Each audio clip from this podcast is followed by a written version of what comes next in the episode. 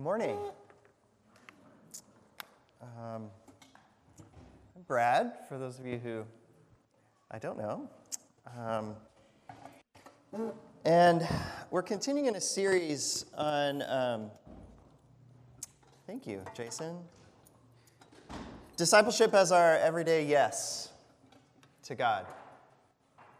And thinking about this everyday yes through tables, different kinds of tables that we share, tables that might be hosted by God, tables that we host, and uh, times when we're hosted at others' tables. And this morning is, is going to be in some ways a mix of all those tables in kind of a, a beautiful way as we think about this um, everyday yes. I've really appreciated thinking about Jesus and food and just being reminded across this series that Jesus was an eater. And he enjoyed food, and he enjoyed sharing food with people, and he wasn't, he wasn't anxious about food. Um, he wasn't anxious about the tables that he sat at or was welcome to. Some um, folks who look at the Gospels say, you know, Jesus, in particular in the Gospel of Luke, but elsewhere too, that Jesus was often either on his way to a meal or at a meal or coming from a meal in so many of the stories. So we're gonna we're gonna um, get to another story this morning about Jesus at uh, at an unexpected meal. But I want to share a story first. Some of us, uh, if you've been paying attention to the news um, the past month or so, um, you know the story of Greta Thun- Thunberg from Sweden. Um, how many of you have paid attention to her story at all? Yeah, a few weeks ago, she made a lot of news. Um, she's been, this, this picture is from a little more than a year ago, when she staged a solitary climate strike outside Parliament in her country, and then social media exploded a few weeks ago when she sailed to the U S and then spoke to the U N. Um, and millions, um, by some estimates, around four million around the world, uh, a lot of young people, a lot of teenagers, joined in protest. And so these images started to be kind of juxtaposed against one another, of this sixteen-year-old a year ago by herself, and then now joined by four million others, um, and the, the difference of a voice.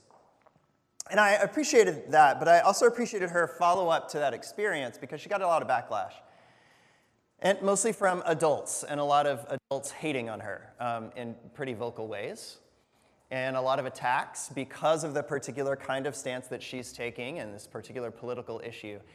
And, um, and I mean, really, really hateful, ugly, destructive things said about her very publicly, um, and the way that she presented herself in front of the U N and the world.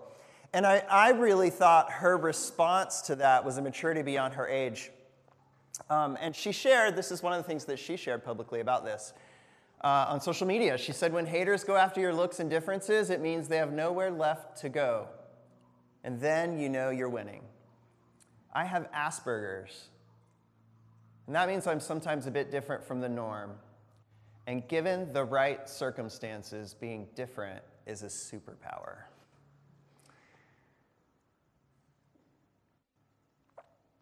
That's a pretty mature word. And if nothing else, this moment was a reminder to the world never to underestimate the gifts of a young person, maybe even when they seem singularly unremarkable or undesirable, um, that those gifts might be more than we have learned to expect.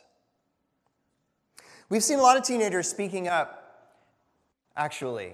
Um, there are a, a lot of other young climate activists, and this was a feature um, of some of the young people who are suing the U S government, have been for, for the past year or so, also around their um, response to climate change. Their lawsuit says that we've failed to adequately protect the earth for their generation and beyond, um, A lot of you are familiar with young activists like Emma Gonzalez, who became an, an unwitting um, uh, gun activist, thrust into a debate she'd rather not wage. So today we're going to wonder about some of that, not about political issues specifically, but just wonder about the role of kids, the role of youth, the role of young people in our collective discipleship. And, and, and we're going to do that. We're going to get back to bread, all right? Don't worry. Um, but how do children and teenagers help us say our everyday yes to God? And what does it look like across generations? So we look at young people, but also as we look um, to those who, um, across the span, across the lifespan. What does intergenerational discipleship look like? What can it look like? So um, John is going to help us get into that with a story about bread. So um, we'll read this and go from here. This is from John chapter six. After this, Jesus went across the Galilee Sea, that is, the Tiberias Sea. A large crowd followed him because they'd seen the miraculous signs he had done among the sick. Jesus went up a mountain and sat there with his disciples. It was nearly time for Passover, the Jewish festival. Jesus looked up and saw the large crowd coming toward him. He asked Philip, "Where will we buy food to feed these people?" Jesus said this to test him, for he already knew what he was going to do. Philip replied, "Well, more than half a year's salary worth of food wouldn't be enough for each person to have even a little bit." One of his disciples, Andrew, Simon Peter's brother, said, "A youth here has five barley loaves and two fish, but what good is that for a crowd like this?" Jesus said, "Have the people sit down." There was plenty of grass there. They sat down, about five thousand of them. And then Jesus took the bread. When he had given thanks, he distributed it to those who were sitting there. He did the same with the fish, each getting as much as they wanted. When they had plenty to eat, he said to his disciples, "Gather up the leftover pieces so that nothing will be wasted." So they gathered them and filled twelve baskets with the pieces of the five barley loaves that had been left over by those who'd eaten. When the people saw that he had done a miraculous sign, they said, "This is truly the prophet who's coming into the world." And Jesus understood that they were about to come and force him to be their king, so he took refuge again, alone on a mountain. There's a lot going on in this passage. Um, I, the last few weeks, we've done a lot of like turn to each other and talk and get in groups. And I know some people love that, and others of you are terrified by it. And I'm not going to make you do it again. But I do want to create just, just a moment here. Um, what are some things that kind of jumped out at you about the passage? We can just kind of be a big, small group today. Is that all right?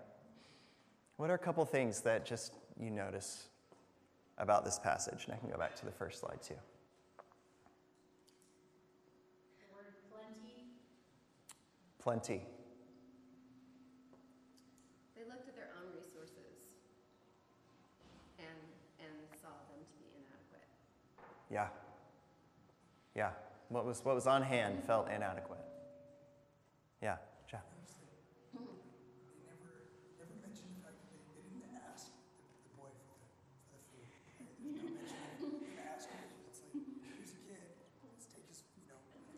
Yeah.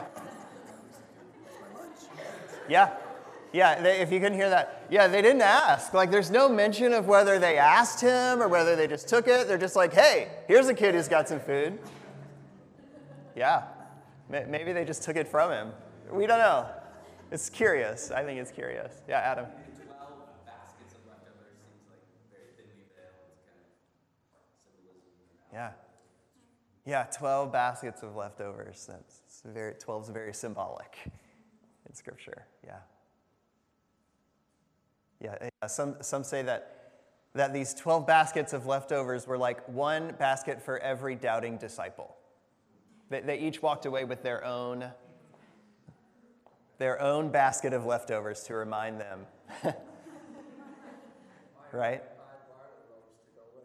Yeah, yeah.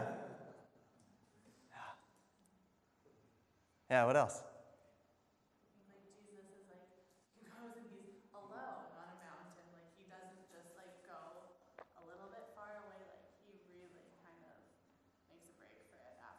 Yeah. Yeah, Jesus needs a little space after this one. This is interesting. Yeah. Yeah. Yeah, Aaron. So I haven't really noticed this, but like it's this odd little detail. There was plenty of grass there, which is actually like the yeah. whole Psalm twenty-three. I hadn't really connected it to mm-hmm. this good shepherd. Mm-hmm. There's a lot of images right yes. in John, but that there's um, not only food, but mm-hmm. the It is. Plenty of grass for all these people. Everything is sufficient, despite yeah. their seeing it as insufficient. Yeah. Yeah, here they are out in the wilderness, right? And many of them have traveled. We don't know how far they've traveled. Some of them might even be internationally. I mean, in, in the sense of they were coming perhaps towards Jerusalem for this feast, and maybe they came to hear Jesus ahead of time because they heard about it. We don't, we don't know. But there's plenty of grass there, don't worry, right? We can have a big picnic because there's plenty of grass. This is a curious detail. Yeah. J- oh, uh, Jason, I saw your hand up there, so I wanted to make sure to...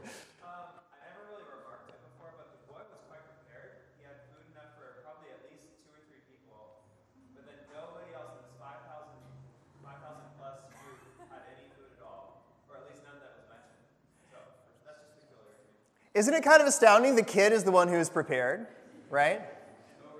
Overly prepared. Yeah, I love it. I love it that no one else thought about this, um, but it's it's it, he he th- he thought ahead, or yeah, someone did. Yeah. Um, there was, I, I I love that he says have the people sit down. It's like hmm. we're gonna be here a while. Yeah. Because you know, you have all these people who have journeyed, so there's probably a lot of stuff too. Yeah. Like, so I think that there was yeah. The implication is like, have everybody sit down because we're going to have a meal, right? Get ready for a big meal. And, and so this grassy hill becomes the table here. It becomes a table for discipleship. It becomes a table. And this boy's everyday yes to God. We assume he said yes and wasn't coerced, but we don't really know. But let's just... roll with that, right? That his, his yes that day became an opportunity for everyone's discipleship, for everyone to just receive the yes that God had for them on that particular day. Um, it's curious. This, this miracle is an interesting one. It's the only one apart from the resurrection that's recorded in all four Gospels. And John's Gospel... in particular, this is a funny story here because John is otherwise absent of children and youth. In the Gospel of John, we don't have uh, an infancy story. We don't have baby Jesus. We don't have twelve-year-old Jesus in John. We don't have a girl being raised from the dead or a boy being healed. We don't have Jesus taking a child and putting it in the center of the people. We don't have Jesus utilizing children. We don't see children in the stories as they play out. John does use this, this image of, of us become or being children of God. But there aren't kids in this gospel. But here's this one. Here's this one. And we don't really know if he was a kid or a teenager. The word that's used here is kind of obscure. This is the only place it appears in the New Testament. And so I like to wonder, you know, I don't know, like, was this was like a twelve-year-old boy? Was it was it an eight-year-old boy? Was it a teenager? I mean, we really don't know, so we can just kind of play with that image a little bit. But here's this kid who had the foresight to pack a lunch. And... he was willing to share it The setting has all kinds of imagery. There's there's this, and Aaron pointed some of this out, but there's this there's this imagery of Moses as well uh, uh, here. They're up on the mountain, and this idea of manna and bread provided by God. The Passover is near. There's teaching implied. Um, so there's there's all kinds of images here, and there are anxious people here. There are anxious disciples. There are anxious disciples. They're not sure what to do. There's a lot to worry about, and there's not a lot of resources to work with. Um, you know, Jesus calls out Philip, which is kind of curious. Um, Philip is from a town nearby from where they were, so maybe he would have known where to find food. But there's lots of interpretation by the narrator here. You know, like the narrator wants to make it really clear what Jesus is doing. Like Jesus has this situation under control. He's just kind of testing. He's just, he's, he's playing with them a little bit to see what they're going to do. Um, this story, especially with the disciples named, and, you know, there's like, there's the fish and, and this kind of unexpected moment. And it just, I can't, I couldn't help but think of Peter and fish, which makes me think of Peter and fish. Um, and this one time that Peter got handed a fish. Um, more about that later. And other unexpected meals. Uh, I was bummed that Caleb wasn't going to be here today. Um, you know, meals that surprise us, meals that kind of take us off kilter a little bit. And, and if you weren't, Peter didn't eat that other fish. That, that picture was from retreat a long time ago. Um, this, this picture was from this last retreat, and uh, a surprise meal when, when Caleb got invited to a table he didn't anticipate uh, being invited to, and, and got asked to eat some hot wings that were very, very, very hot, thanks to Jason Samwellian. Um, mentioned this story appeared in, in other Gospels. In Mark's Gospel, Uh, it's told a little differently. Late in the day, his disciples came to him and said, "This is an isolated place. It's already late. Send them away so they can go to the surrounding countryside and villages and buy something to eat for themselves." And Jesus replied, "You give them something to eat." And they said, they, they protest, "Well, should we go off and buy bread worth almost eight months' pay and give it to them to eat?" So he says, "How much bread do you have? Take a look." After checking, so they check, this is where they find, they said five loaves of bread and two fish. And Mark, Mark doesn't identify the source of that, um, the way that bread, that Brad does, the way that John does. you, you make of that what you want. Um,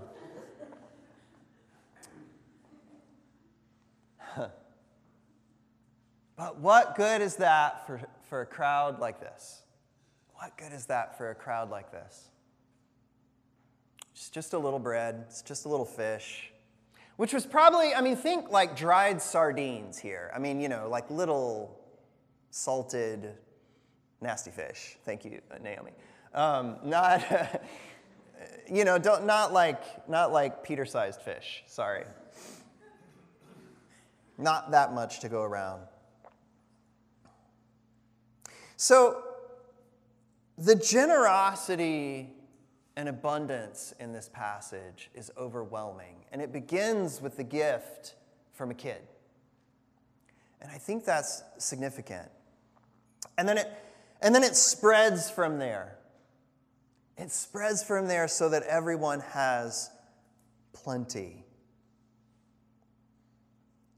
Jesus, the host, offers this lavish hospitality until all were fed and there were leftovers. And there were leftovers. And, and these leftovers indicate something bigger than the miracle of manna in the wilderness was here. Because remember with manna, you couldn't keep any. You couldn't keep any beyond the day. But it's like, hey, there's something even more here. Later in, in um, John, in this same chapter, Jesus will proclaim, "I am the bread of life. And he's referring back to this miracle, but taking it even farther. Whoever comes to me will never go hungry, and whoever believes in me will never be thirsty. And then he goes on to a great feast in Jerusalem. And after these days of feasting, he stands up on the very last day and he says, and if anybody's thirsty, come to me. All who believe in me should drink. As the scriptures said concerning me, rivers of living water will flow out from within them. Jesus is making some big, wild, generous promises here. And it turns out to be too much, and, and this is this is when the leaders begin to plot um, to take his life. It's too much generosity. It's too big. So I wonder, um, when God starts to give, out of out of nothing creates something. And I wonder about this miracle that takes place as people are passing the food from hand to hand. That as the bread and fish are spread among the crowd, they, they multiply. That the miracle happens actually as everyone touches this gift from a child. And everyone passes it. And everyone has enough and more than enough. And so to turn towards thinking about intergenerational discipleship. Intergenerational discipleship requires this kind of generosity. And it requires this kind of hands-on, being willing to pass around the gifts.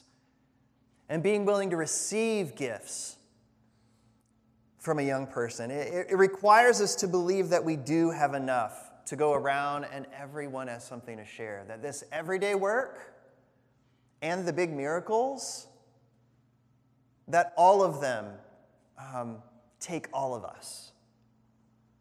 This is how bread gets passed around, from hand to hand, across the church. And I think it raises questions about how we see young people in our midst. What do we hope for in our kids? What do we hope for? What do we hope for in our little kids? And our teenagers, what do we hope for as they go off into, into the world, into adulthood? Do we want them to stay engaged with faith? Do we want them to stay connected to church? Do we want them to be voices of hope in a world that can be um, a, a, a troubling place? What do we hope for them? And whatever your hopes are for the kids around you, your own kids or other people's kids or the ones you interact with here, um, it starts with believing that they're full participants in this body. That they're full participants in the body. That we see the potential of children to contribute and have something to say. That we value each other across generations. We value the voice of the young, and we value the voice of the old. That we teach our, our children to value the voice of elders, and we teach our elders to value the voice of children, and everyone in between. It takes a mutual respect, a mutual valuing. Um, The research, some of you know I'm in, involved in, in research about young people and faith, and the research would say that, that with the things, the kind of things that we might hope for for our kids as they grow and as they mature and as they, if we want them to, to walk with faith, stay connected with church, um, that the presence of meaningful adults in their lives is really, really important. That the presence of adults who are not their parents is really, really important. That a church that's warm to all generations, a church that feels like family. The, this weekend was our diaconal retreat, and um, we were sharing some stories, our, just our Mountainside stories on, on Friday night, and um, one of the, the comments was, we, we've, we've never left, um, in part because this is just feels like family, and you don't leave family. and this sense of, it's family here. It's family here.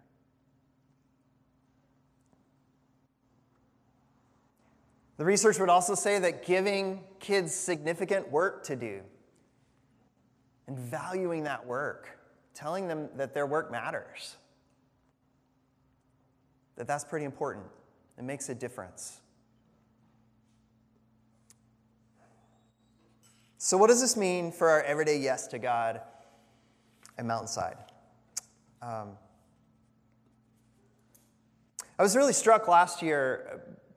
The, the Catholic Church globally said, you know, we haven't done a lot to pay attention to young people. And they had, um, the, the Pope hosted a whole gathering that was focused around listening to the voices of young people. And they've been doing some follow-up on that. But Pope Francis said this at the end. He said, we have the opportunity, the task, and the duty to be a sign of a church that really listens, that allows herself to be questioned by the experiences of those she meets, and who does not always have a ready-made answer. And the context of this was saying, hey, there's a lot of young people out there who don't feel very heard by the church, who don't feel like their voice matters. And so what would it look like to become, and, and he's saying this on a global level, but I wonder, like, on a really local, personal level, what's it, what would it be like to be a church that really listens and allows herself to be questioned, especially by the experiences of the young? So I asked some teenagers um, how we're doing at this, and I, I just want to read you a few thoughts here. Um, I heard, you know, sometimes we might miss something kids have to offer because kids notice things that other people don't always notice. Um, thinking of our younger kids, they ask really direct questions. They aren't afraid, sometimes big questions. Sometimes we don't take their questions seriously enough. Um, young children in worship and godly play create space for kids' gifts to be shared, that everybody has something to add, um, and that kids get to challenge. Uh, it made me think of a story that, that Missy relayed one time about Selah a few years back. I think maybe she was in kindergarten and was um, it, it was in godly play. And that they were in this circle, and Missy was leading, and she sang this song, "Be still and know that I am God. Be still and know that I am God. Be still and know that I am God." And um, it, I think Tiffany maybe overheard Selah turn to somebody in the back and say, "She's not God." Right? Calling out Missy's heresy very appropriately. Yeah. Like a true bolt, all right, calling us to account. She, Selah comes by it honestly. Um, kids point things out, right? Um, I also heard teenagers are underestimated a lot. Maybe not by everyone, but sometimes people are uncomfortable talking about um, something controversial in front of teenagers, but they aren't surprised about it. It's weird when adults act like we are less, when we don't know things. Mountainside does a good job showing up for people, even when they don't always realize we're showing up. Teenagers have strong feelings about things, um, and sometimes things that kids know more about than adults, which made me think of this story again. Ask teenagers about something you wouldn't usually ask them, even questions that are uncomfortable. They have opinions on things. Things have changed since you were in high school. And, and here's what I think. I think pa- faith isn't something that gets passed down. It's something that gets passed around. And there's something that opens us up when we become willing to be discipled by people from different generations. In particular, when we're willing to be discipled by children and youth. Because it feels like maybe we should know more, or we should be more mature, or we should be the ones leading the way as adults. And certainly, there's a place for us to lead and teach and mentor. But faith doesn't only get passed down, it gets passed around. And I think about this. I think about Caleb serving in godly play. I think about kids who bless Pat in so many ways. I think about the retreat committee this year who raised money to lower expenses for families with kids, and none of the people on the retreat committee had kids.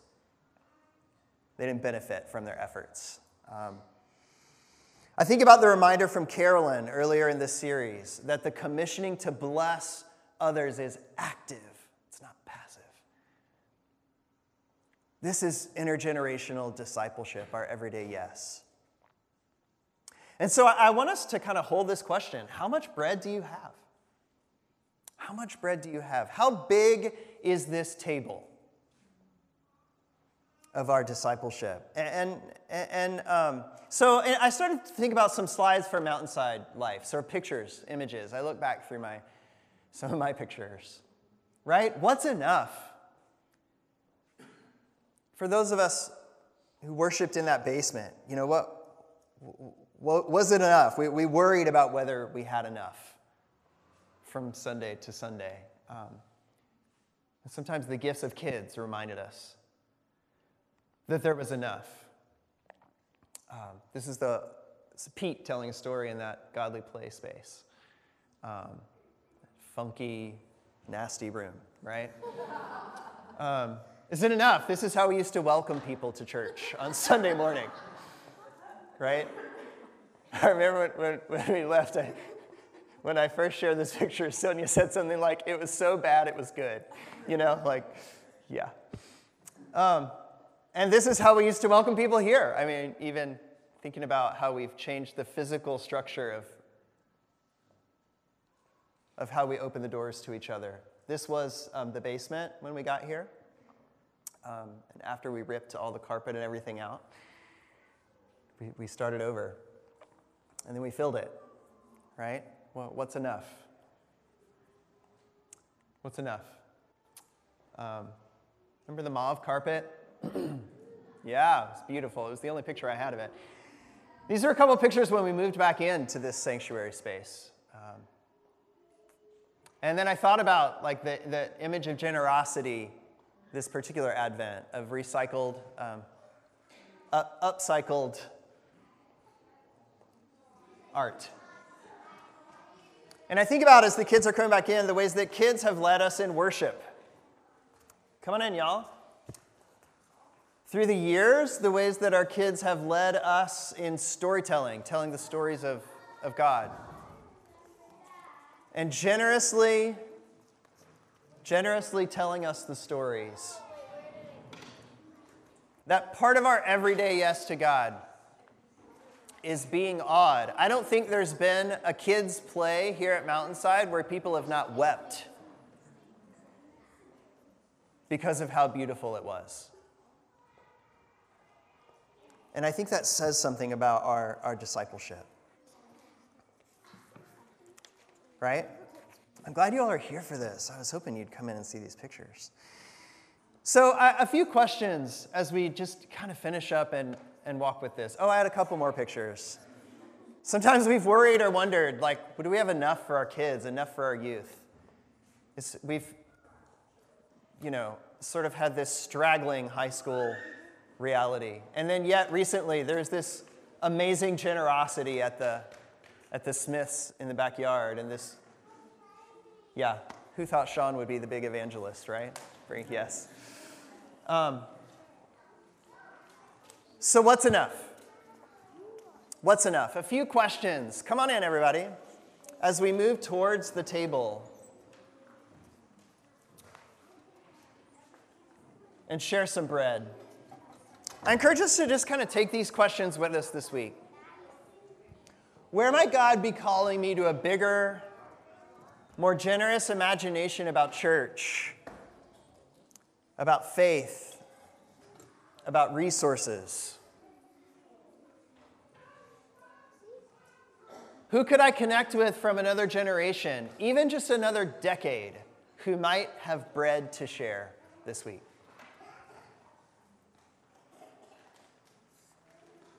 Who could I connect with? Maybe they're older, maybe they're younger. And then, as we think about the kids right in front of us, literally right in front of us, what bread does this child, the one in front of me now, have to offer today? And the invitation for us in this, I think, is let's not miss it. Let's be open. I wonder about the disciples that day. You know, if they hadn't noticed that this kid had bread and fish, what would there have been? Certainly Jesus could have produced that out of nowhere, I suppose. He fed however many thousand people there were. Um, but there's something about noticing the gift that a kid might have to offer us that, that could change everything in any given day. So what's in your hand? What's your yes today? I want to um, actually put this image up as we go to the table. Um, this is some art that came out of Godly Play, uh, reflection on this table that we come to week after week after week. And a reminder that, um, that it's Jesus, just like at that big picnic on the, on the green grass out there in the wilderness. Jesus was a host at that table, and Jesus is the host at this table. As we come together, and we take whatever bread is given us this week by Peter, thank you. And, and we connect it to that night when Jesus shared a different meal. And Jesus was a host with his friends. And it was the night that he was betrayed, and the night that he gave his life. And he took bread, and he broke it, and he offered it to them, and he said, "Take this and eat it. This is my body, broken for you. And whenever you do this, whenever you do this, remember me. Remember me in the bread." And in the same way, he took a cup and he offered it to God. He blessed it. And he poured it. And he said, "This is my blood that's poured out for you. It's the blood of a, of a new covenant. And whenever you drink this cup, remember me.